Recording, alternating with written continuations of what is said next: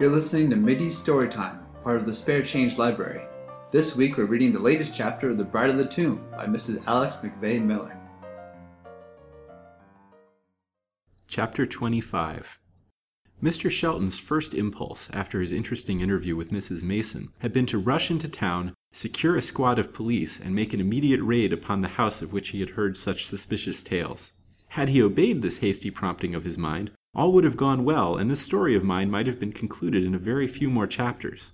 But the famous detective in his eventful career had usually found it advantageous to think twice before he acted. He did so in this case, and his second thought resulted briefly in this. He did not consider that he had as yet sufficient to warrant him in taking the step he had at first proposed to himself. He did so in this case, and his second thought resulted briefly in this. He did not consider that he had as yet sufficient to warrant him in taking the step he at first proposed to himself. He had no actual grounds for suspicion except the fact that Dr. Pratt and Harold Colville had entered the house and remained there a seemingly rather long time for a professional call from a busy physician whose time was limited.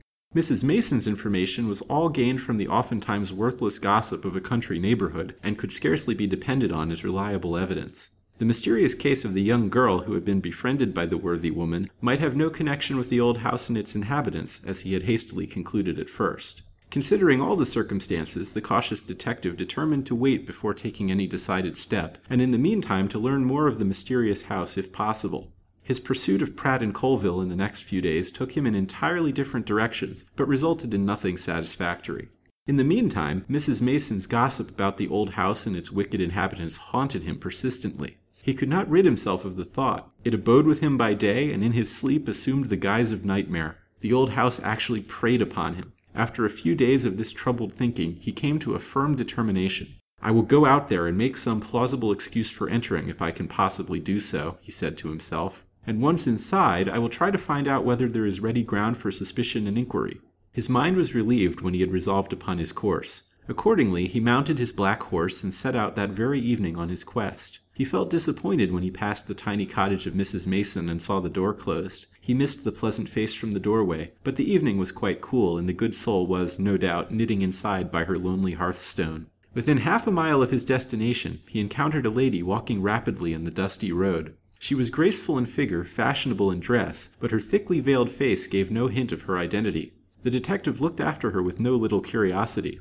That is not the sort of woman one expects to see walking alone in this vicinity, he thought. She has the proud air and step of a fashionable New York lady, and she does not wish to be recognized, else why that thick veil?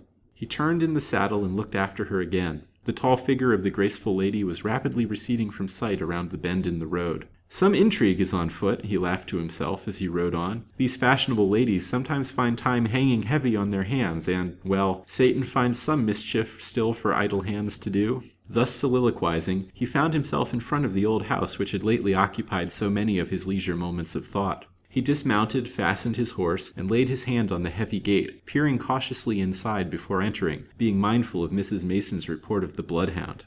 The hound is probably chained up, he thought, after a careful reconnaissance. Of course, they would not allow such a dangerous beast to run at large in the daytime. Now I must bethink me of my excuse, for I am about to storm the castle of the formidable ogres. He advanced up the path to the door, which, greatly to his surprise, stood slightly ajar. I should have thought these reputed misers would keep a locked door to their house, he said to himself, with unconscious disappointment. I dare say they will prove to be quite ordinary people after all. He proceeded to rap lightly on the door, then waited a little for a response from within. No one came to answer his knock. He repeated it once or twice loudly with a like result. Are they all dead or asleep or gone away? said he, jestingly to himself, as he pushed the door boldly open and looked into the hall. He saw nothing in the hall but a thin blue volume of smoke that was pouring out of an open doorway on the right. With a bound, he sprang inside and looked into the room. A horrible sight met his startled eyes as soon as they became accustomed to the cloud of smoke that slowly rose over everything. Inside the doorway, at his feet, lay the dead body of an old woman, her aged features distorted and drawn as if by her dying agonies. Near the stove lay another horrible corpse, that of an old and deformed man. The flooring in front of the stove had become ignited from the brands scattered over it, and was slowly burning through. The clothing of the man had caught fire, and every shred was burned off of him, while his charred and frying flesh sent forth a sickening smell. The table with its unfinished repast stood in the center of the room. Several dishes had been knocked off in the furious fight of the old couple, and lay shattered in fragments on the floor. Chairs were overturned and gave silent evidence of the struggle that had gone on so lately in the now silent and deserted room. The detective stood as if rooted to the spot in a trance of horror. He roused himself at last as he saw what headway the flames were making, like one starting from a dreadful dream. Heavens! he cried out. This is terrible! Murder and arson have both been committed here. He looked about him. Two buckets of water stood on a rude plank shelf. He took them down and poured the water over the burning body of the man, then dashed out into the yard where he remembered he had seen a well as he came in. He filled the two buckets, carried them in, and poured the contents over the fire. Again and again he repeated this operation till the smoldering fire was quite extinguished, and he stood, weary and perspiring, looking at the dismal scene. Well, what next? he asked himself. I suppose I ought to go into town and bring the coroner, but first I believe I will explore this horrible den. What if the body I have sought so long should lie hidden in this dreadful lazar house? He went out into the hall and looked down its narrow length. Three doorways opened into as many rooms. The handles yielded to his touch, and the door of each swung open readily, but the rooms were empty, dark, and cobwebbed. Dust lay thick upon the floor, showing that they had long been untenanted. With a sigh of disappointment, he closed them again, and stood contemplating the stairway. Better luck in the upper regions, perhaps, he thought. I wonder if I dare venture up there. Surely I can encounter nothing more fearful than I have seen below. Slowly, and with some apprehension, he mounted the stairs, not knowing what to expect, and thinking it possible that he might encounter some further dreadful spectacle. At the top of the stairs he found himself in a narrow passageway on which three doors opened. He advanced to the first door and tried it. It yielded easily to his touch and swung open. He entered and looked about him. There was nothing suspicious here. It was evidently the sleeping apartment of the two dead people below who would never need it more. A bed and two chairs constituted the sole furnishing. Some cheap articles of feminine apparel hung upon pegs against the wall, together with one or two rusty old coats and a pair of pants that doubtless belonged to the man he had seen below. There was nothing hidden here, thought Mr. Shelton, leaving it and entering the next room. This room was similar to the first one. A bed and several chairs were all it contained. A single article of feminine apparel hung against the wall. It was a dress of summer blue, and made in a more fashionable style than the one which he had seen in the adjoining room. Like a flash, he remembered that Mrs. Mason had told him, when describing the appearance of the girl she had befriended, that she wore a morning dress of a light blue color and fashionably made.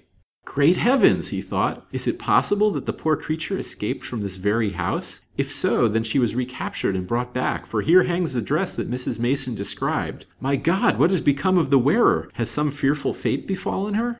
Echo only answered him as he sat trembling with excitement. He was here in the room where sweet Lily Lawrence had dragged out weary months of captivity, sickness, and sorrow where her pure cheeks had burned at insult and wrong, where she had suffered the pangs of hunger and cold until her weakened frame had almost succumbed to the grim destroyer, death. But it was silent and deserted now. The dead ashes strewed the hearth, the empty robe hung against the wall, and the cold October wind sighing past the iron barred window did not whisper of the tender heart that had ached so drearily within. This has been a prison for some poor soul, Mr. Shelton said aloud as he noticed the iron bars that guarded the window. He went out shuddering as if with cold, and advanced to the next room. The door was locked, but the key had been left upon the outside. He turned it hastily and stepped over the threshold, half expecting to find some poor creature incarcerated within, but silence and gloom greeted him here also. The room was bare and dreary as the ones he had quitted. A bed and a chair comprised its furniture, and heavy bars of iron secured the solitary window. What a horrible prison house, he exclaimed, and what dreadful deeds of darkness have perhaps been committed within these old walls. He went to the window and peered out through the heavy bars at the tangled garden. It was faded and dying now, and the russet leaves of autumn strewed the deserted paths. My God, what was that? he exclaimed with a violent start. A strange sound had grated upon his ears, the distinct clank of a heavy chain and the smothered moan of a human voice. Involuntarily he looked downward and saw a trap door in the middle of the room. Now some new discovery of human misery, thought the detective as he advanced and pushed the sliding door backward. A dark and narrow stairway was disclosed. He descended it quickly and entered the empty room beyond. A feeling of disappointment struck him as he entered the deserted, cobwebbed dungeon, but guided by the sound of faint, low moans, he advanced across the floor and opened the opposite door to the one by which he had entered. Here he paused and swept his hand across his brow, as though to dispel a mist that had risen before his shrinking vision.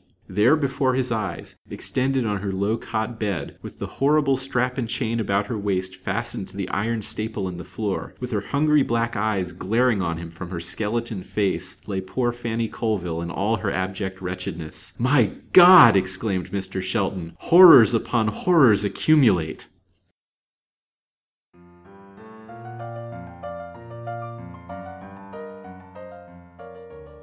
That concludes this week's installment of The Bride of the Tomb. This production of The Bride of the Tomb features the voice talents of Laura Bang and Demian Katz. Chris Hallberg voices the intro and outro narratives. The theme music is The Guava Rag by Brett Donnelly. Mittie Storytime in the Spare Change Library produced by Lancelot Darling and friends. This podcast is brought to you by DimeNovels.org, the Edward T. LeBlanc Memorial Dime Novel Bibliography.